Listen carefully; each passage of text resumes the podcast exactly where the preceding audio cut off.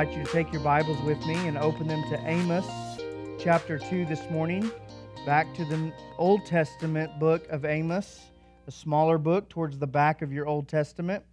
Chapter 2, picking up this morning in verse 6. Now, many of you will be able to identify with me when I say that uh, growing up in my very young years, I was often perplexed and frightened at how much my parents seemed to know about me and know about what I did. And I grew up hearing the familiar metaphor that my parents had eyes in the back of their heads, an analogy that stresses the fact that they knew and saw more than I realized. Now, I prided myself on being uh, discreet, hiding my orneriness, and yet there was always this come to Jesus moment where my parents would call me out for my actions and let me know that they realized what I had done. I had not indeed kept anything from them. And such a, a gesture from my parents, it not only alarmed me, it often, often prevented me from doing things because I didn't want them to find out. Well, the same is true with God and His creation. God does not have eyes in the back of His head, but He does have all seeing eyes. His eyes never close in sleep, they never look away in distraction, they never turn away in careless indifference. God's eyes are always squarely and solely and perfectly fixed upon His creation. In Hebrews chapter 4, verse 13, we're reminded and even warned that no creature is hidden from His sight, but all are naked and exposed to the eyes of Him to whom we must give an account. God sees everything all the time perfectly. And this is true for the Israelites. As we come now to Amos chapter 2, verse 6, this was a lesson that they should have learned and should have known by now. And it's a lesson that God's going to reiterate with them as He begins to highlight not only just the judgment on these other nations, but the judgment on His own people, Israel itself. So you remember in chapter 1 and the first part of chapter 2, God has been, through Amos the prophet, looking at all the surrounding nations, seven different nations, six of them pagan nations, meaning they didn't have God's word, they didn't walk with God, they didn't know God. They all surrounded Israel on the compass, on the map. God pronounces judgment on them for wickedness that he sees in their land. Last week we considered even his judgment and condemnation on Judah in chapter 2, verse 4 and verse 5. God sees and God knows that Judah rejected the law of the Lord. And so punishment comes. And I've said week in and week out that this point in verse 6 of chapter 2 is what Amos is building to in the first part of his message here. He's getting Israel into a corner wherein they cannot deny the fact that they are guilty before God. At this point, they were probably celebrating, celebrating God's judgment on all these other nations, celebrating God's judgment on Judah. And then in verse 6, God directs his attention to them. And let's read verse 6 through the end of the chapter this morning. Amos says, Thus says the Lord, and here's what God says. For three transgressions of Israel, and for four I will not revoke the punishment, because they sell the righteous for silver and the needy for a pair of sandals. Those who trample the head of the poor into the dust of the earth and turn aside the way of the afflicted. A man and his father go in to the same girl, so that my holy name is profaned. They lay themselves down beside every altar on garments taken in pledge, and in the house of their God they drink the wine of those who have been fined. Yet it was I who destroyed the Amorite before them, whose height was like the height of the cedars, and who was as strong as the oaks. I destroyed his fruit above and his roots beneath. And it was I who brought you up out of the land of Egypt and led you forty years in the wilderness to possess the land of the Amorite. And I raised up some of your sons for prophets and some of your young men for Nazarites. Is it not indeed so, O people of Israel? declares the Lord. But you made the Nazarites drink wine and commanded the prophets, saying, You shall not prophesy. Behold, I will press you down in your place, as a cart full of sheaves presses down. Flight shall perish from the swift, and the strong shall not retain his strength, nor shall the mighty save his life. He who handles the bow shall not stand, and he who is swift of foot shall not save himself, nor shall he who rides the horse save his life. And he who is stout of heart among the mighty shall flee away naked in that day, declares the Lord. Well, up to this point, we followed a pretty standard pattern as God has addressed all of these other nations.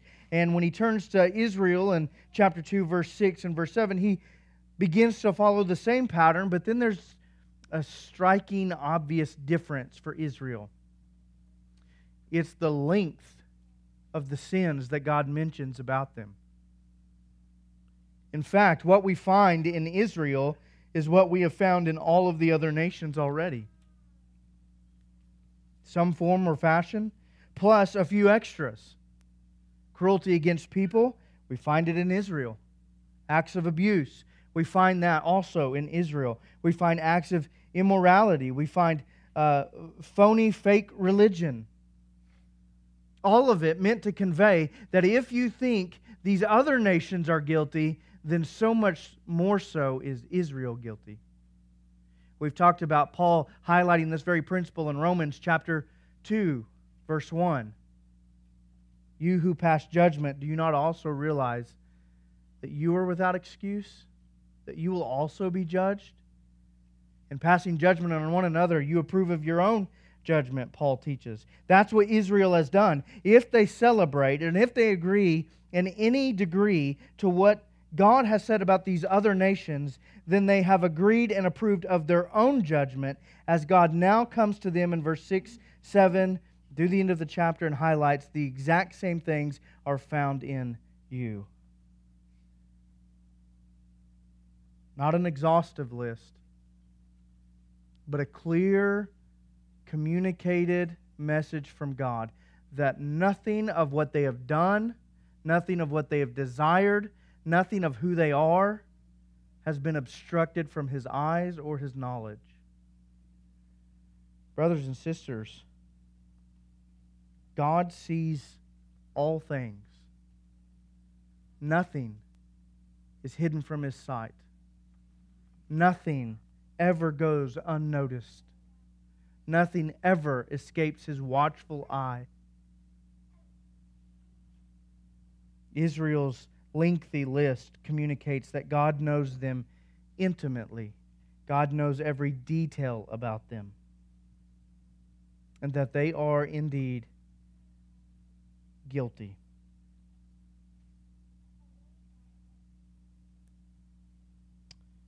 We can break up Israel's sin, I think, into two different categories. Verses 6, 7, and 8 will be one category. Verses 9, 10, 11, and 12 will be another category. We begin in 6, 7, and 8 with their sins against people, um, their disregard for people.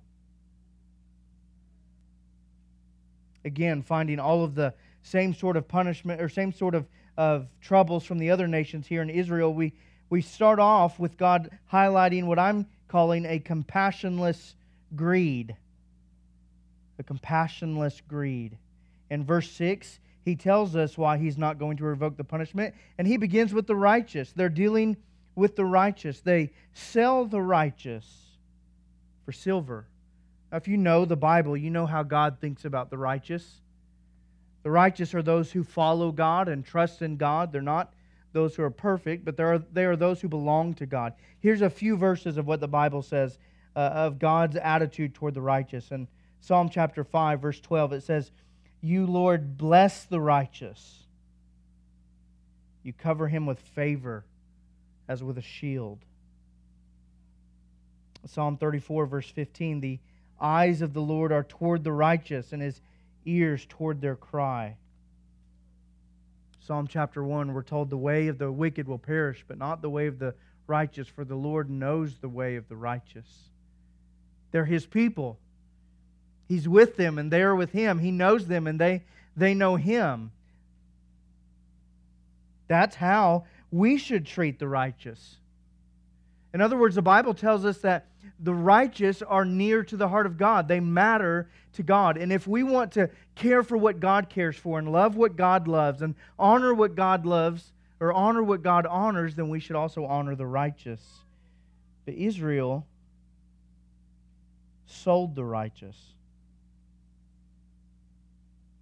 Just like these other nations, selling off whole peoples into other countries as slaves.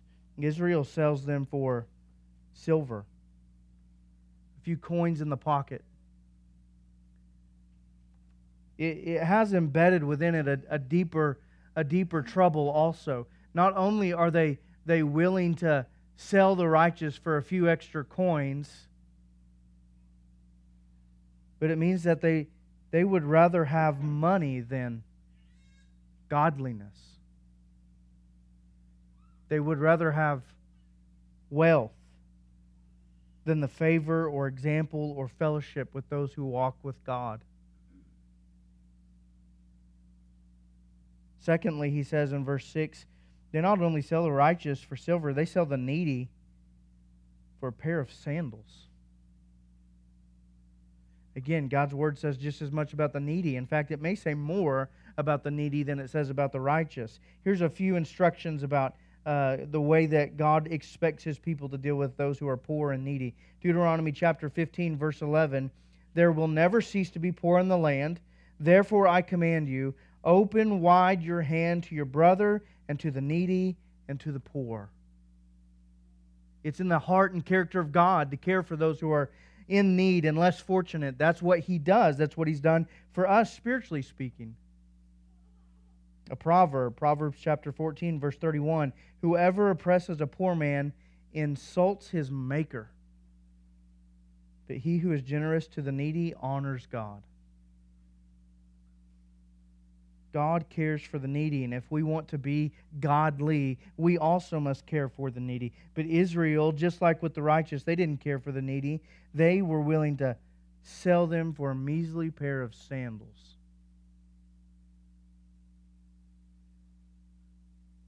Here's the point.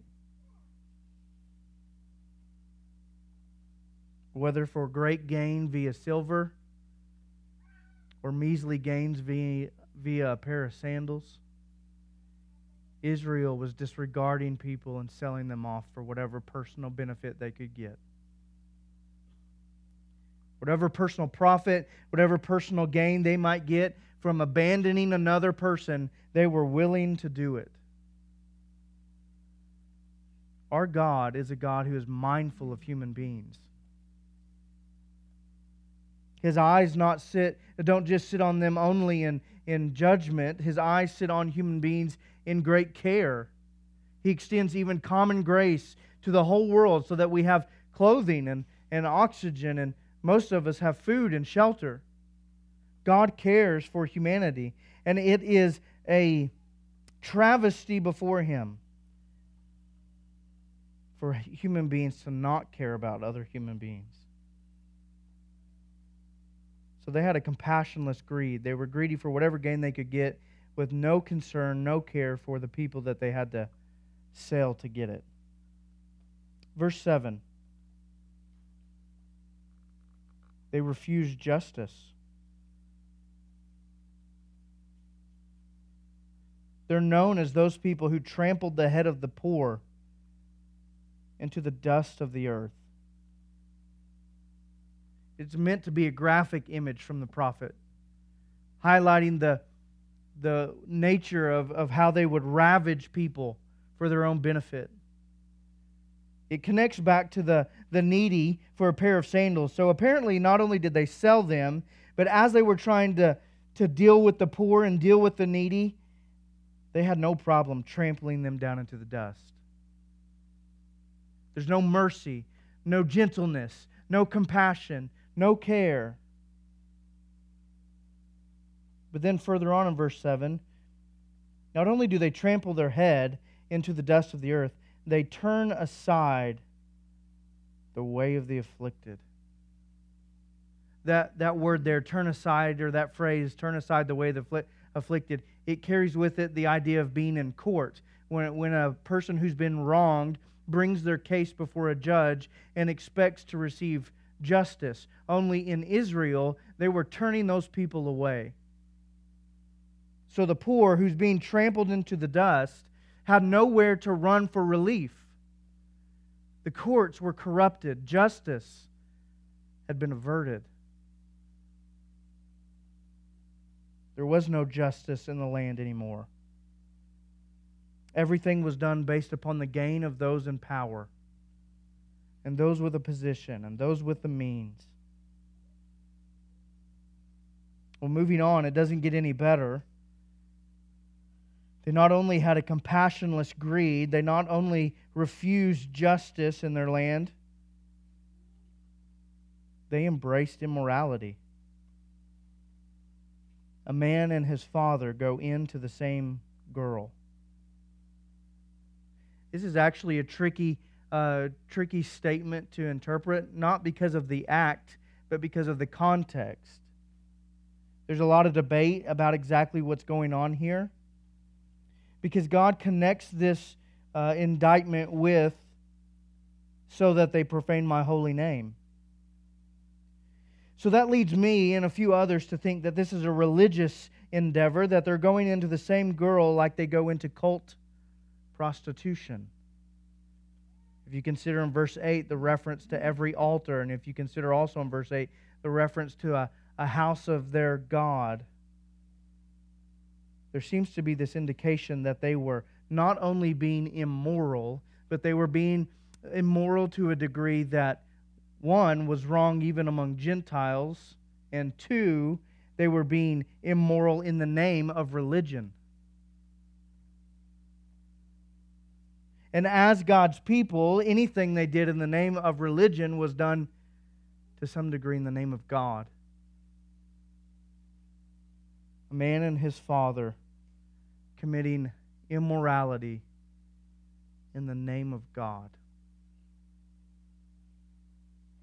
So that God's holy name is profaned.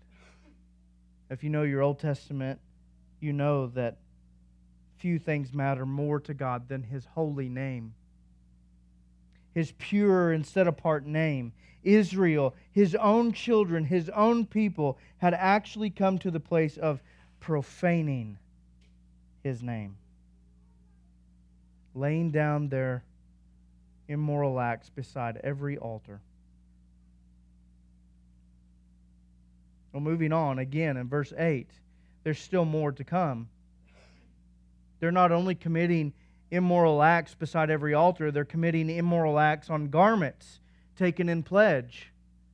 This is a reference to their interaction with the poor. One of the, the references or one of the means that the poor had uh, in Amos's time to secure a loan or to secure work or to secure any kind of help is that in the mornings they would take their outer garments and they would use them as collateral and they would give them to somebody who could loan them money or give them a job, and that was called giving your garments in pledge.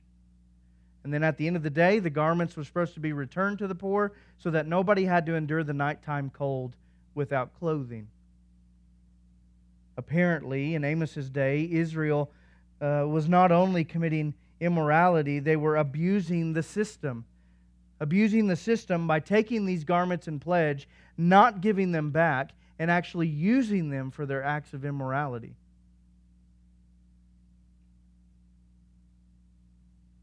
Refusing basic necessities of needy people for their own comfort and pleasure and leisure.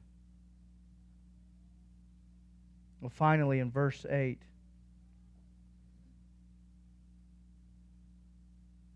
we find that they're going into the house of their God. And notice the way God references it their God. going in the house of their God, they drink the wine of those who've been fined. In other words, they were eating and drinking and being merry, much like in the days of Noah. They're levying a fine upon people who likely can't pay this, this fine, and they're taking the proceeds of those unjust fines and they're using them to pay for their parties. And so, in the house of God, they're going in and they're celebrating their lives, indulging in their comforts, indulging in their luxuries, indulging in their pleasures. It's a massive disconnect from reality. Furthermore, the fact that they're doing it in the house of God means that they think they're actually right in God's eyes.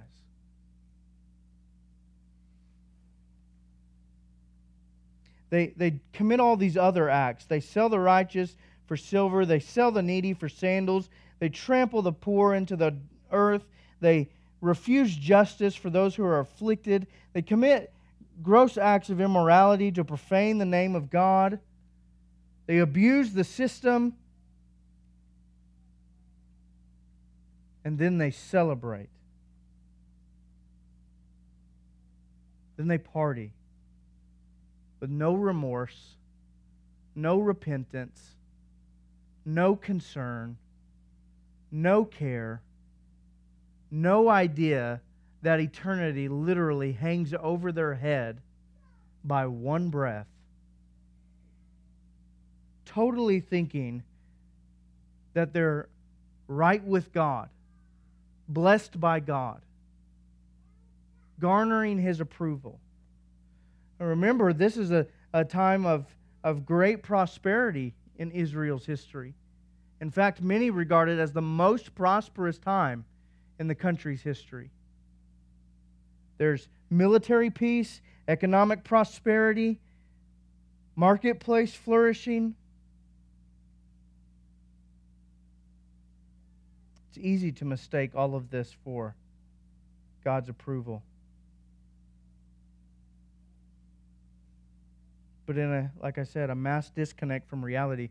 They have no idea that God actually is bringing judgment upon them, even for their heartless celebrating.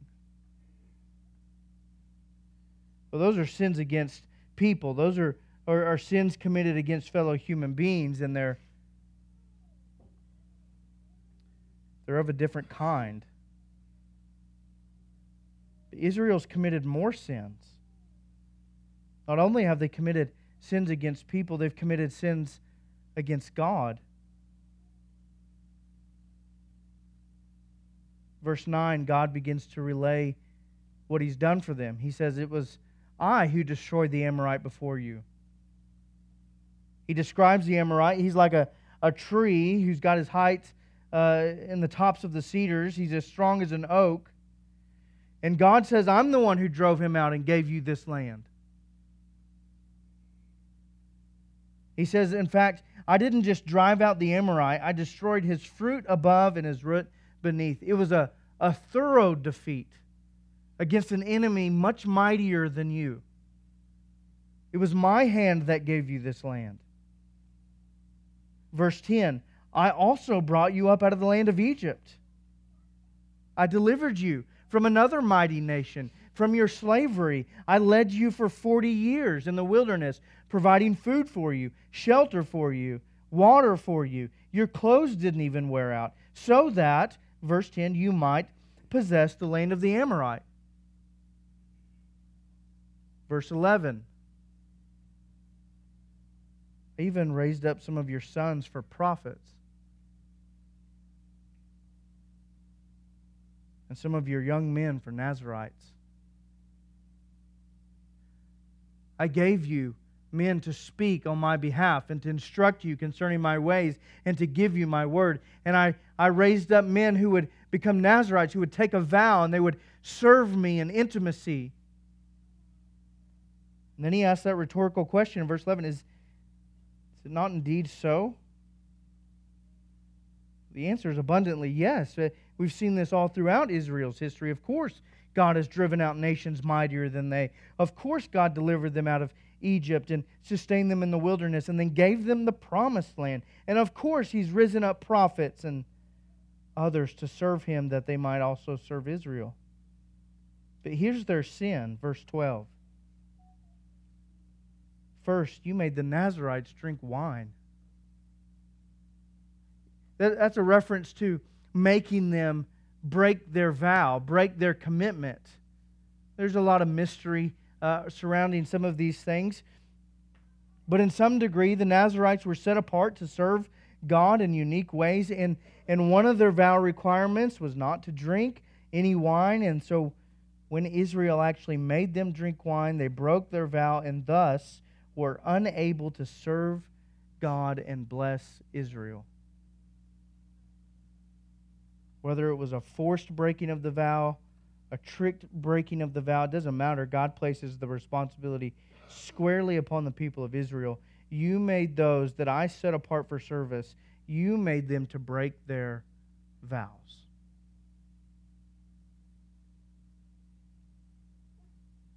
Didn't think their vows were a big deal.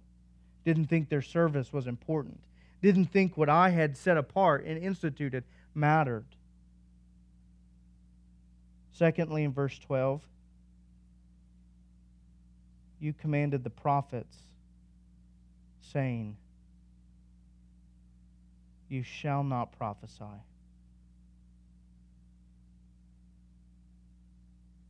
I, I find the other, other uh, sins uh, that are mentioned for Israel wicked just like you do, but this one has to be the height of it all for me. God graciously gives messengers to carry forth his word. Graciously gives prophets so that he might be known, so that he might be followed, so that they might know the way to, to flourishing, so that they might ultimately know the way to, to peace and the way to life, and ultimately the way to Christ. But what did they do? Did they receive them? Did they embrace them? Did they listen to them? Did they sit at their feet and learn? No. They commanded them to keep silent. They're going to do the same thing to Amos later on. They're not going to like his message. So they're going to command him, keep silent. And usually that's where it stems from, right? that we, we think as human beings that we're sound in our own wisdom, sound in our own understanding, that we have our lives together, that we have a better grasp on what it means to be a Christian in 2022. We improve or innovate upon this or that.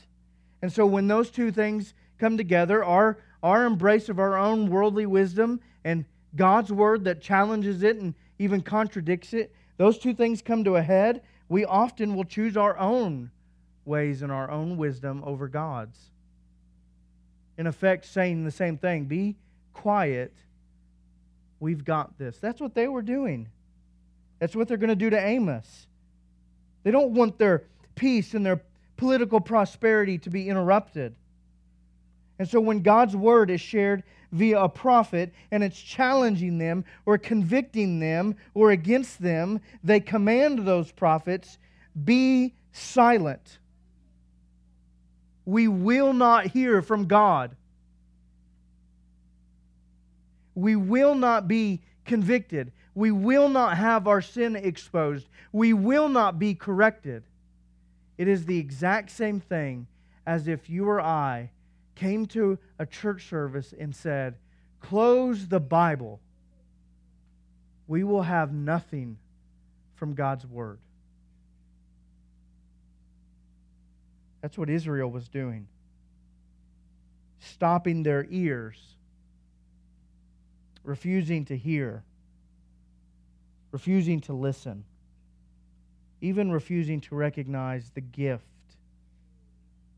that God gave them. You see, not only were they spurring God's grace, spurning God's grace, rejecting it, they were actually actively resisting it. They were actually proactive in their rejection of God's word. And lest we look at them and think, how, how dare they? Remember the point of what Amos is doing here. He's forcing his listeners and he's forcing now his readers to not think, how could they do that? But to look inwardly and realize, how can I have done that? Do we not close God's word metaphorically? Do we not live in an age when God's word has been shut? Do we not live in a society that rejects God's word? Do we not reject it ourselves day in and day out? Many of you might be thinking, no, I don't, I don't say that I reject God's word. Not with my mouth, but I bet you do with your actions. Such was Israel's case. They, they thought they were doing right. Remember verse 8? They're drinking wine that they bought off the oppressed people's fines. They, they thought everything was great. They thought everything was grand. And chapter 5, we're going to be reminded they were even still going through their worship rituals. They thought they were walking with God. And yet, by their actions, they had commanded the prophets to be silent.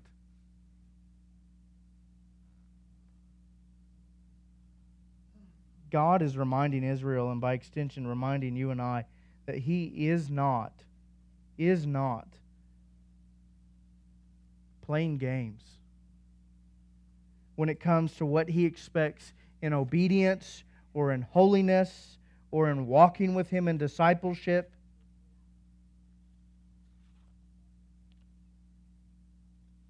Rejecting His word is not something He takes lightly. So, what does he say to them in verse 13?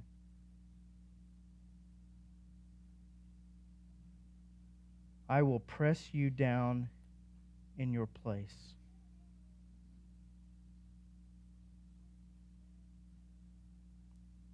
I, I find that to be sobering, that phrase, in your place, because the place that they're in is the land that God promised and the land that God referenced in 9, 10, and 11, the land that he drove these other nations out and, and that he led them through the wilderness to possess, this land that he, he himself gave to them by his own hand. And he says, Now, this place is not just going to be your land, it's going to be your grave. I'm going to press you down in your own place, where you're at.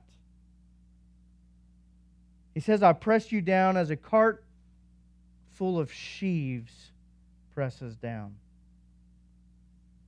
Most everybody thinks this one phrase is the most difficult phrase in all of the book of Amos to interpret.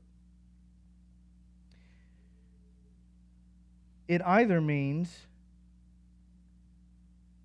God is going to press them down like a cart full of grain crushes the dust underneath its wheels, or it means God is going to press them down and split them apart like a cart full of grain splits apart the earth and makes a rut.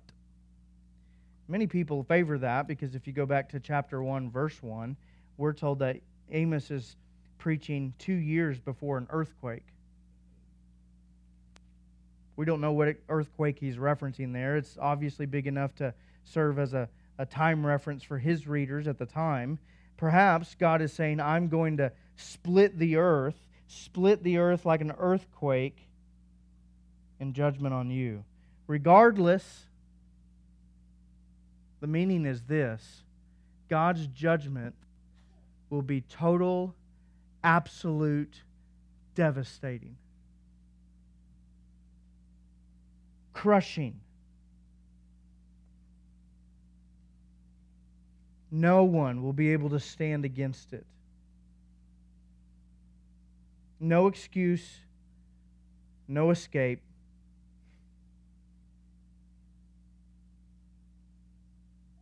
One scholar on Amos, well, the last name of Hubbard, said, Strength, speed, weaponry, nor courage will make a difference.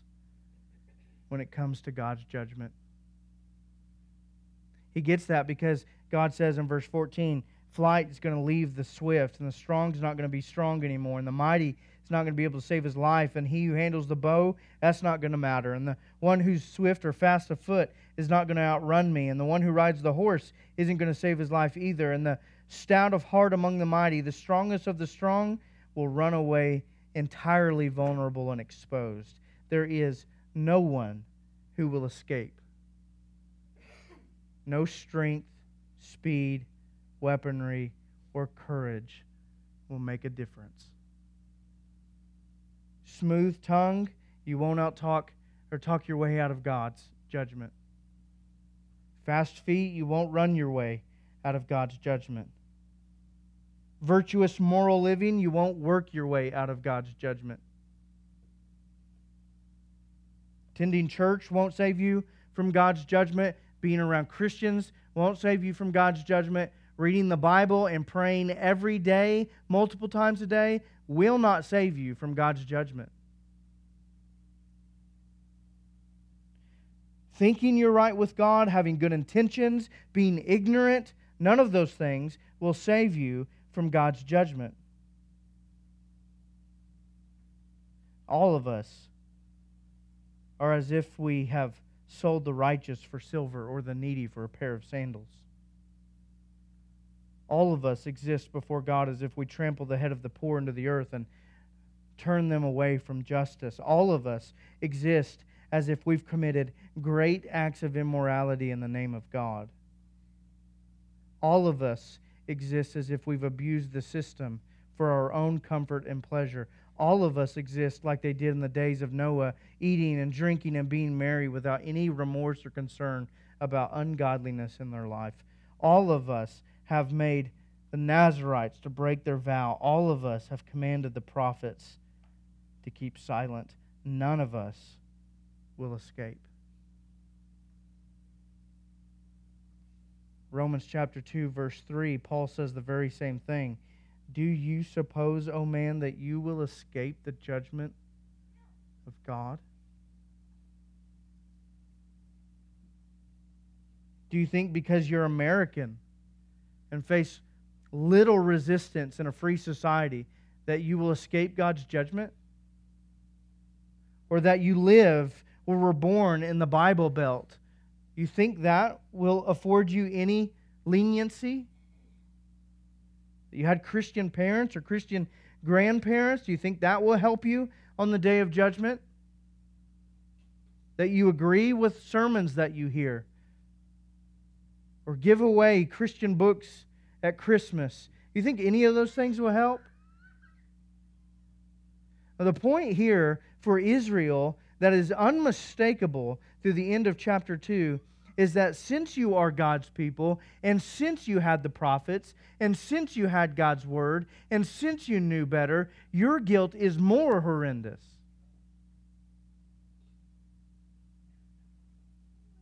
I think I said it last week. They had grown complacent. And Amos is reminding them complacency is not okay not when it comes to walking with God. God has called us, called us to live according to His own heart. Well, if you would, just flip over in the New Testament. Let's end with a, another passage here. 1 Thessalonians chapter 5.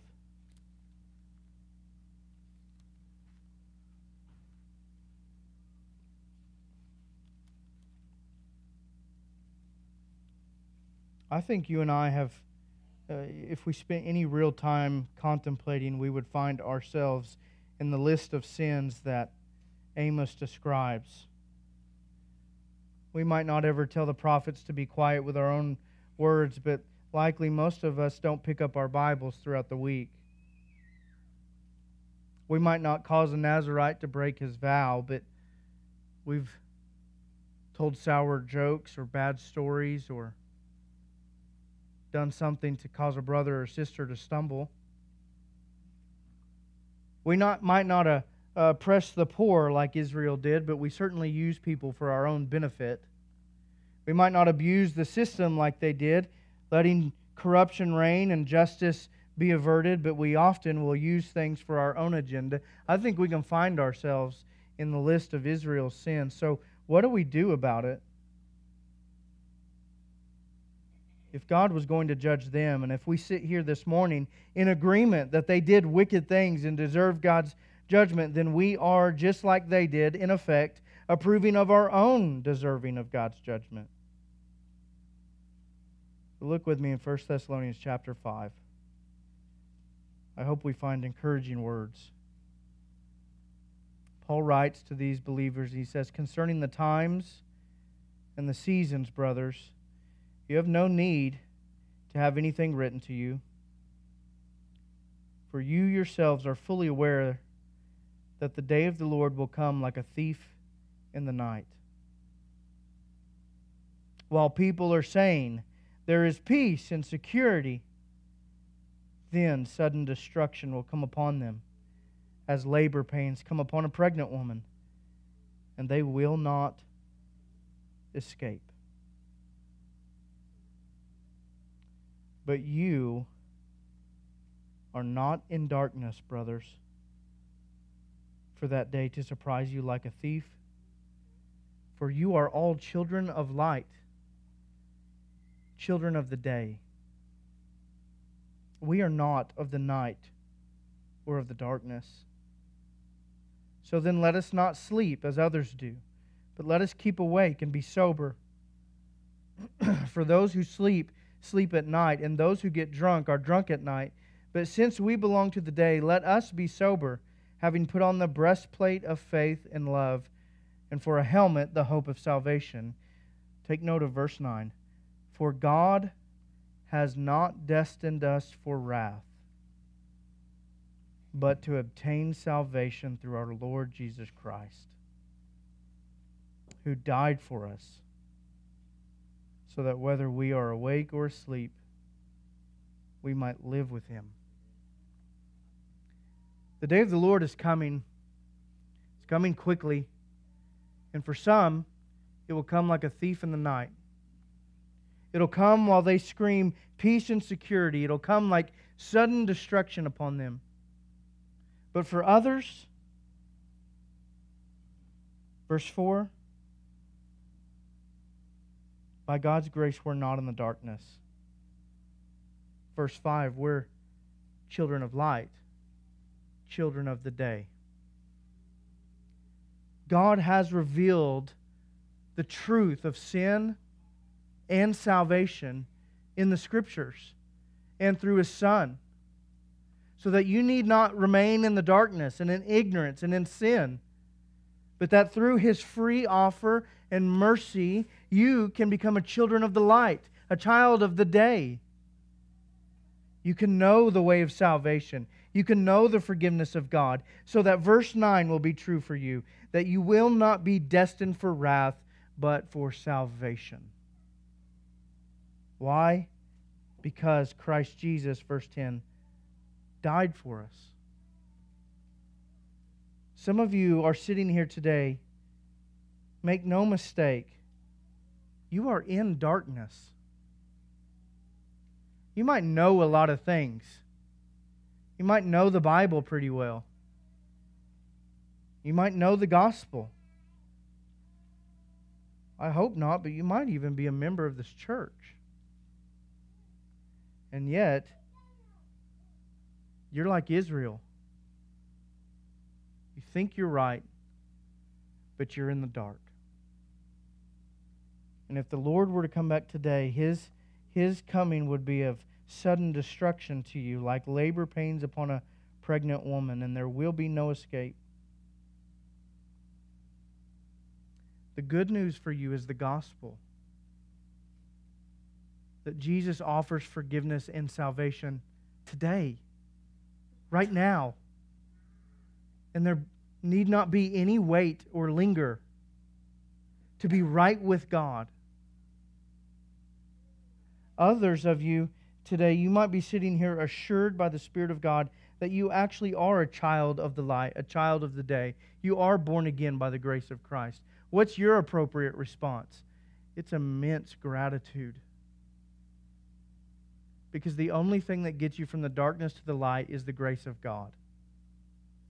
And the only thing that removes you from the wrath of God and sets you in the favor of Christ is the love of Christ.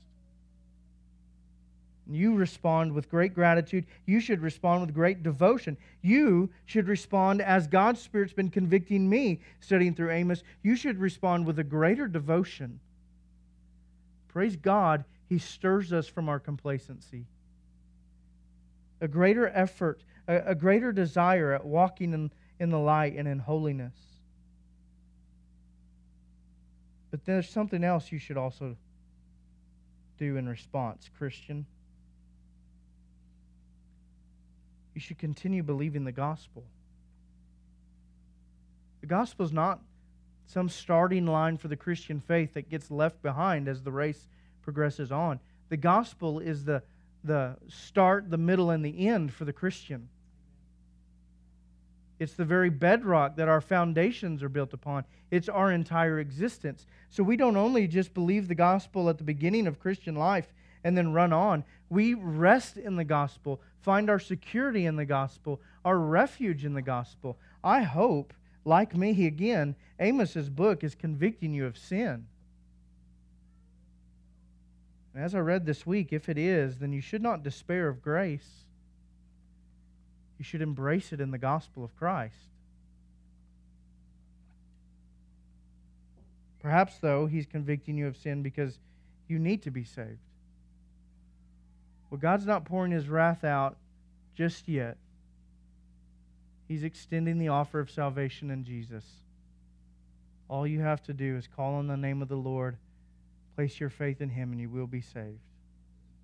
Our Father in heaven, I just fear that sometimes human words don't do your word justice.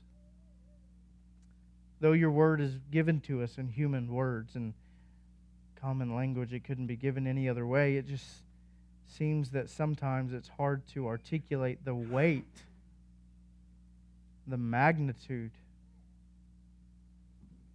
of what your word is telling us. You found the most fault with your people. All those other nations, you mentioned one, maybe two things, but with Israel, you, you mentioned a whole host of things.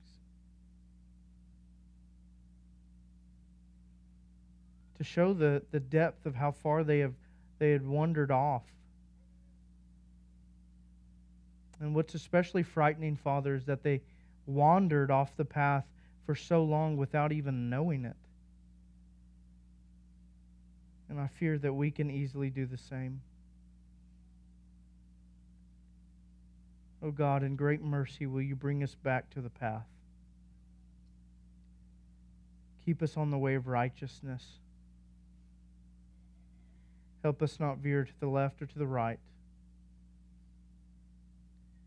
Will you forgive us of our unrighteousness? And only celebrate when there's time to celebrate, and repent when there's time to repent, and mourn when there's time to mourn. Let us take our faith seriously, not as an addendum to life, but as the very center of life. Lord, I pray that you would expose in the hearts and the minds of the lost this morning their need for you as Savior. And that today they would respond in faith and be saved. For your children this morning, I pray that we would be humbled and eternally grateful that you've brought us from darkness to light. I pray that as we're convicted of sin, you would help us to rest in the gospel. Also, pray that you would help stir us up to greater devotion and faith in you so that we wouldn't grow complacent or begin wandering. Help us, God. For we confess that we are weak and frail. But if we're led by you and your Spirit, we have the assurance of being right. help us. We thank you, Lord Jesus, for dying on the cross for our sins. We thank you for resurrecting from the dead so that we might have life in you. Let that be the very beat of our hearts. In Jesus' name, amen.